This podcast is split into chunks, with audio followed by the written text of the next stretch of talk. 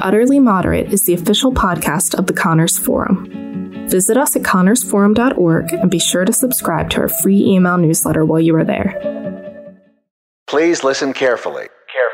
Carefully.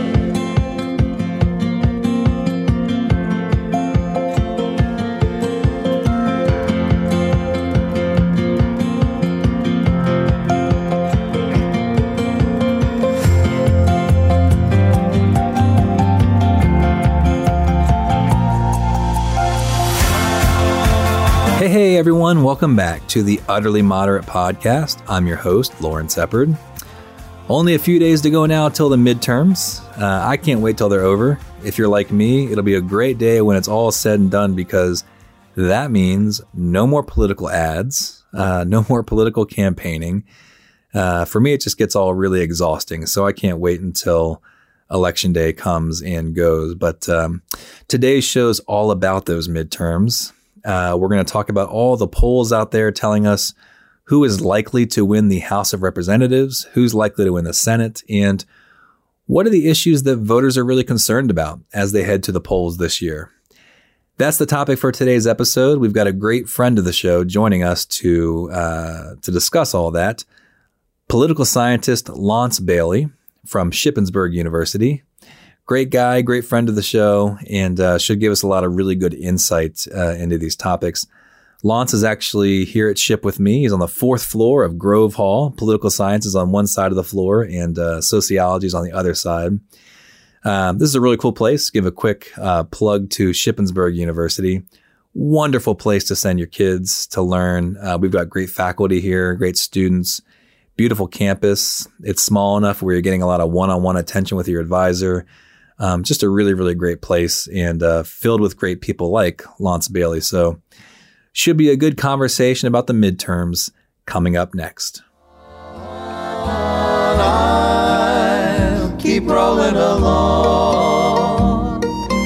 Deep in my heart is a song. Here on the range I belong. Drifting along with the tumble and tumbleweed.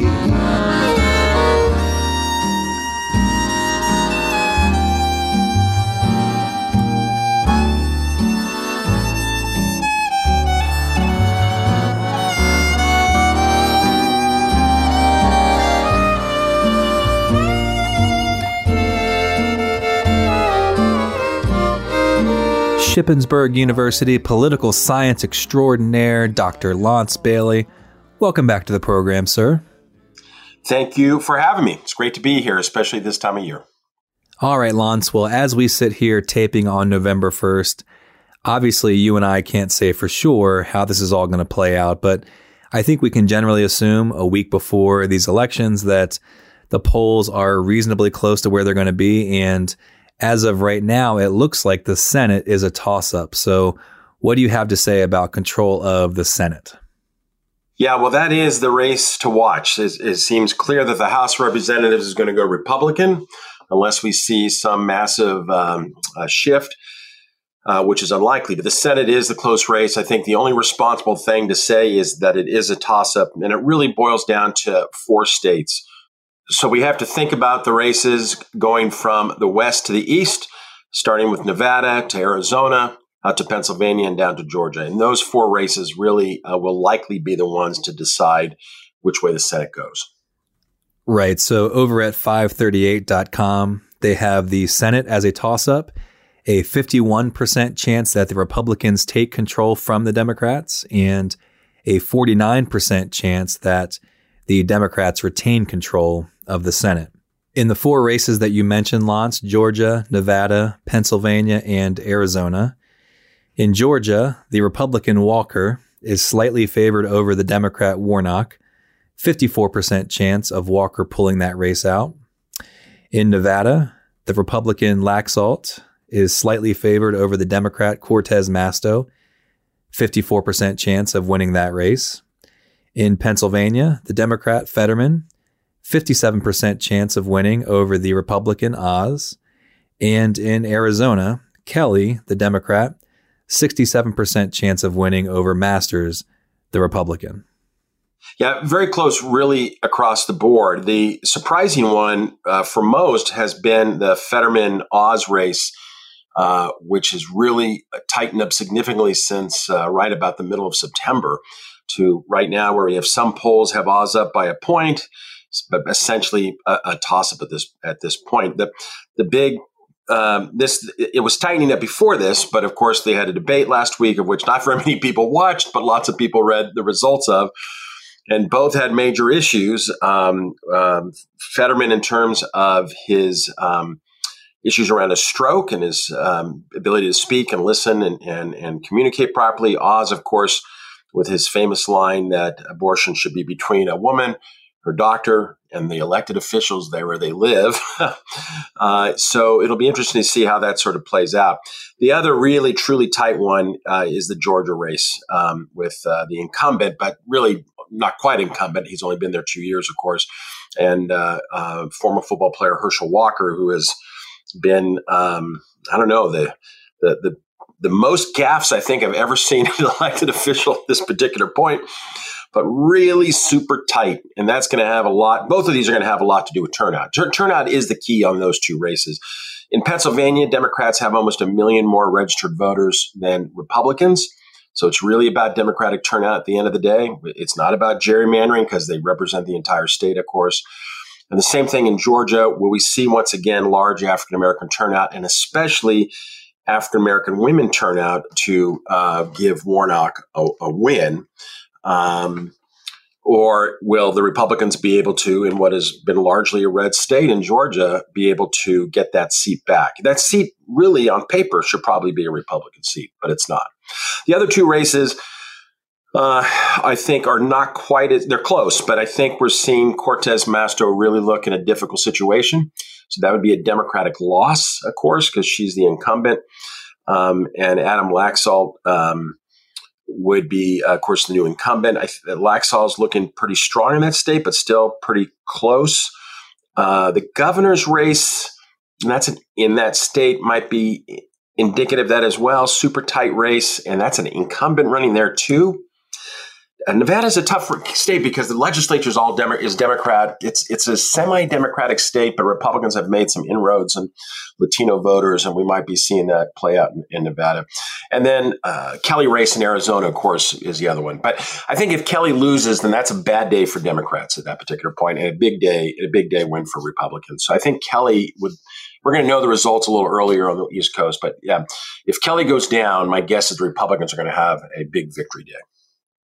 We're talking to political scientist Lance Bailey from Shippensburg University, going over these midterm predictions. So at 538.com, they give the Republicans a 51% chance of taking control of the Senate, Democrats 49% chance of retaining control, so basically a toss-up. The House of Representatives, they give the Republicans an 83% chance of taking the House, Democrats a 17% chance of keeping control. So the Republicans are heavily favored to take the House, and the Senate is a toss-up. Now, Lance, you mentioned the governor's race in Arizona, where Republican candidate Carrie Lake is running against the Democrats' candidate Katie Hobbs. So why don't you tell us more about that? Well, we have an open seat election there, which is usually a little unusual, but that usually brings out a lot of candidates, which we see there. We have one candidate who is a former television host and a big self-described MAGA Trump-style Republican against a more moderate Democrat. And it's been just a very, very tight race there and in a state that has really gone in different ways. They voted for Biden in the presidency, but has a very Republican legislature. That race and the Pennsylvania race, in terms of the issue of abortion, are really the two states that voters need to pay attention to, regardless of which side you're on. And that's because Arizona has a Republican legislature. Pennsylvania has a Republican legislature. If they were to get Republican governors, either of them, it's likely to see the ushering in of strict abortion restrictions. And so if you like that, you should want the Republican to win. If you don't like that, you'd want the Democrat to win. Yeah, Lake is one of those candidates that really bothers me. She has made numerous statements about the 2020 election being stolen and being illegitimate, none of which has been substantiated, but she keeps making these claims, and she just keeps sowing distrust in our democracy. And I just feel like this kind of rhetoric is really poisoning our country. Yeah, it's interesting. I didn't even think about bringing that part up. That's true. We're seeing this across the country, is that there are double-digit numbers of what we would call, you know, the big lie or election deniers that people sort of believe, of course, the unsubstantiated and untrue issues around election scandals in the last election. And we're seeing them win in a lot of places. And Carrie Lake is a case in point. She may not win. There's other ones in which they clearly are going to win. But that's a really big part of her campaign. I'm not sure if that's because Arizona was so tight. It was such a close race and it went to Biden. And so it's a really big deal for her base. I find it strange as a political scientist to think that in your attempt, if that's your strategy in the primary, it makes sense because your base is big into not believing in that election. But when you go to the general election, you expect to expand out and need to draw in moderates. And I can't believe that this issue would draw in moderates, but obviously it's helped her in this particular campaign. I mean, the counterpoint to it is the case in Pennsylvania, which is not a very close race, of course. The at least right now, Shapiro's up at least by 8 points over Mastriano, has been solidly up on Mastriano the whole time. Mastriano, of course, is also a self-described MAGA election denier, Christian nationalist type person. And he has not been able to get any traction, at least with that particular issue. He runs a different campaign. He's a different candidate than Lake. So it's not an easy way to compare it. But and Pennsylvania is not Arizona. So but in his case, he's actually driven away Republicans with it. I don't know if you remember the primary when he was running for the primary. In the last couple of weeks, all the other Republican candidates dropped out to support the more what we might call conventional Republican and in the form of Lou Barletta. And so his campaign is sort of a different beast. Yeah, I mean, Mastriano was just on TV the other day making a completely ludicrous and unsubstantiated claim that there were already shenanigans in the Pennsylvania election, you know, and sort of sowing doubt. And it's just ludicrous when you look at how far behind he is in the polls. But what worries me is, you know, prior to 2020, you could have a few bad apples here and there saying stuff like that, and I don't think it would have the impact. Whereas now you've got millions of Americans who have been just consistently conditioned to believe that you cannot trust our democracy, that our democracy doesn't work, that elections are stolen, that our institutions are not to be trusted. And again, you think about Shapiro and Mastriano, right? Like Mastriano is way down in the polls. And, you know, it's very likely he will lose. And yet when you have many people like him all around the country who are going to cast doubt on the election after it happens, they're going to file lawsuits. I mean, when you already have millions of Americans primed to believe this nonsense, it just seems like it's setting the stage for chaos. Yeah, you sort of worry that are we going to, you know, it's interesting. Out of the Trump one, the only one that was considered contentious was the Trump election, right? It wasn't that any of the other ballots were tampered with, only Trump's ballots were tampered with, which is, you know, kind of ironic, not ironic, but kind of silly in some ways. And so the question is, will it play out within this? And anytime you start priming the voters that there's election fraud going on when there is none, worries you, especially in the case of someone like Mastriano, who's very likely to lose in that election. I do think it will. You know, this is just me guessing. They're not playing this issue in the races themselves. That is, the Democrats are focused on it to some degree. They're focused on the Dobbs decision and abortion, but also the January 6th and election integrity issues. But on the Republican side, you really see crime, inflation, immigration being this sort of troika of success. That's where Oz, I think, found his success there. I think that's where Johnson in Wisconsin, who was really down by a lot. I mean, and he says some really, I hate to say outlandish, but extreme positions. He says things that really gets people watching. But those have sort of, they've clawed their way back into the race, if not into the lead because of those issues. But we would see I think after the election, the question is, does it just simply stoke more fires about this fake idea, this unsupported idea of problems of election integrity? And I think that might be the case.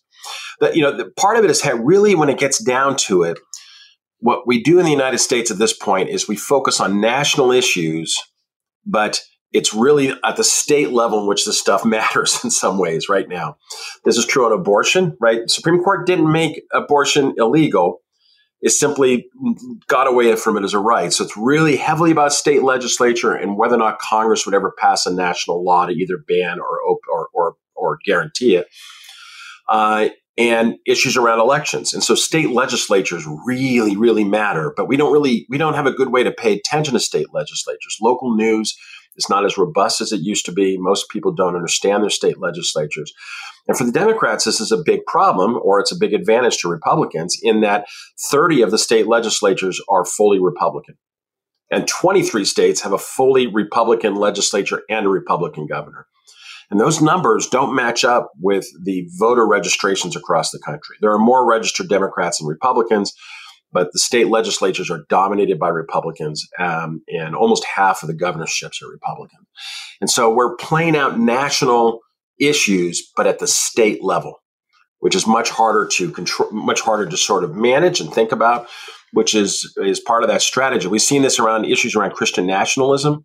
The strategy that were used by sort of Christian nationalism is really through state legislatures, and they're following the playbook or the other people that are a similar playbook are groups like ALEC, the American Legislative Exchange Commission, that generate these bills and work and groom state legislators and train them and stuff like that. So it's one of those weird things where we focus on national issues, but how those national issues play out are in state legislatures. All right, so you mentioned the issues. Let's talk about what's motivating voters. I've pulled up some Gallup polls here. The most recent data they have is from September. They asked the question, what do you think is the most important problem facing the country today? 38% of Americans say economic problems. 66% say non-economic problems. The top three economic problems that they name are high cost of living and inflation, the economy in general, and fuel and oil prices. On the non-economic problem side, it's the government and poor leadership, immigration, and race relations and racism. And by far, the biggest economic and non-economic problems are high inflation, the economy in general, and the government. So tell us about, from your perspective, the issues that are animating voters, the ones that are important, and how that might advantage one side over the other. Yeah, when it all comes down to it, all those, when you put them together, really all center around inflation. They're all economic issues, but at the end of the day, high gas prices are inflation. And people are very much worried about this. And of course, we have this idea that the government can be the be-all, end-all to the solution. That is, the Democrats don't have a great solution, and the Republicans don't have a great solution to this issue. However, at least historically, economic issues have tended to favor Republicans, not completely. And that doesn't always line up with the facts of the case, but that is the position in which they've been in, that fiscal conservatism is sort of the solution to this. That is, they have the ground on this. This is the classic, of course. It's the economy stupid saying from the Bill Clinton campaign with James Carville. And I think that's correct. I think even when the Democrats have success on things like the Inflation Reduction Act, which was really a huge bill that checked off a lot of boxes for big Democratic constituencies, the ability to sort of turn that into electoral success has been a little bit more limited. So I do believe the economic issue is big. There was some sense that the Dobbs decision and abortion would really be the issue that carried the day for the Democrats because of that what happened in Kansas and these what we saw were really big surges in women registering to vote, new voters with a high percentage of women voting after the Dobbs decision. And if you read and listen to interviews and stuff with political consultants, they would say they've never seen anything like that. And but at the same time, it seems like Kansas might be an outlier in terms of that big of a turnout. And I think that was because there was a specific, initiative, or I guess it was a referendum in this case, that that pose that specific question as opposed to a candidate. And so candidates are more blurry. Issues are issues. And so I think in some ways, the reason why we saw the big surge in Kansas was because there was an issue on the ballot at that time. So the question is, will those voter registration numbers be good for the Democrats or not? Will it be a wash and the economy be a big win for the Republicans? I think if the pollsters get stuff wrong, it's going to be around those kinds of things. Two things. One is trying to calculate voter turnout. And secondly, whether or not these new registrants with this increased registration had any large impact on it. Yeah. In that same Gallup poll that I mentioned earlier, 48% of respondents said the Republican Party can do a better job of handling the country's most important problems. Only 37% said the Democratic Party can do a better job. Amy Walter over at the Cook Report recently wrote this about voters' priorities heading into the midterms. Quote, with less than 2 weeks until Election Day, it looks as if the fundamentals, an unpopular president, deep frustration with the status quo, and stubborn inflation are ultimately going to define this midterm. Not only are voters expressing frustration and pessimism with the state of the economy, but they give Biden low marks on his handling of the issue and see Republicans as better able to tackle inflation. Democrats may be mobilizing their voters with calls to protect democracy and abortion rights, but independent voters are much more focused on their cost of living concerns. There's little Democrats can do between now and Election Day to make sure that economic squeeze feels less significant. At the same time, we also know that our deeply polarized electorate has limited the shape and the scope of the political playing field. Getting a huge wave is harder when there are few partisan defectors and even fewer swing districts, end quote. All right, Lance, well, to summarize our conversation today, it looks like the Republicans are heavily favored to take the House, the Senate looks to be a toss-up, and the biggest issues that voters are concerned about going to the polls center around economic issues and poor government leadership. So before I let you go, Lance, you're a political scientist. So is this like Christmas for you? Tell us what it's like being a political scientist on election night. It's a tough time to be a political scientist right now. When someone finds out I teach political science, they think, oh, it must be so interesting. But it's a very tough time to teach students. They come in sort of pre-baked and not necessarily open to thinking about things in complex ways. They're interested in thinking about things in ways that they agree with. So it's tough to be. So most of my election night is done by myself. And usually mostly on the computer, I'll throw on a couple different channels sometime after 9 o'clock to start looking at some of the commentary. But mostly I surf the web and text with my other political science friends and political consultant friends and try to get reads on things. This is going to be an interesting night to watch. Midterms usually aren't this exciting. And so sometimes I don't plan as much. But I think this time around I'm going to block out the night and just make sure I'm free from about 8 o'clock on watching and listening. But yeah, I go to all the polls and read all the feeds from everybody along the way. And then start chatting on text and phone with my friends. Lance Bailey, Shippensburg University political scientist extraordinaire. Thank you so much for spending some time with us and lending us your insight. Thank you. I really enjoyed it. Love the show. I'm so excited about the success of the podcast and listen to it. And I am looking to hear your wrap-up show and see how it all looks when it's done. I'm going to be meeting with some political scientist at the Northeastern Political Science meetings the week after the election. So between your podcast and those meetings, it'll be interesting to get the read of the tea leaves. Utterly Moderate is the official podcast of the Connors Forum. Visit us at connorsforum.org and be sure to subscribe to our free email newsletter while you are there. Thanks for listening, and we'll see you on the next episode.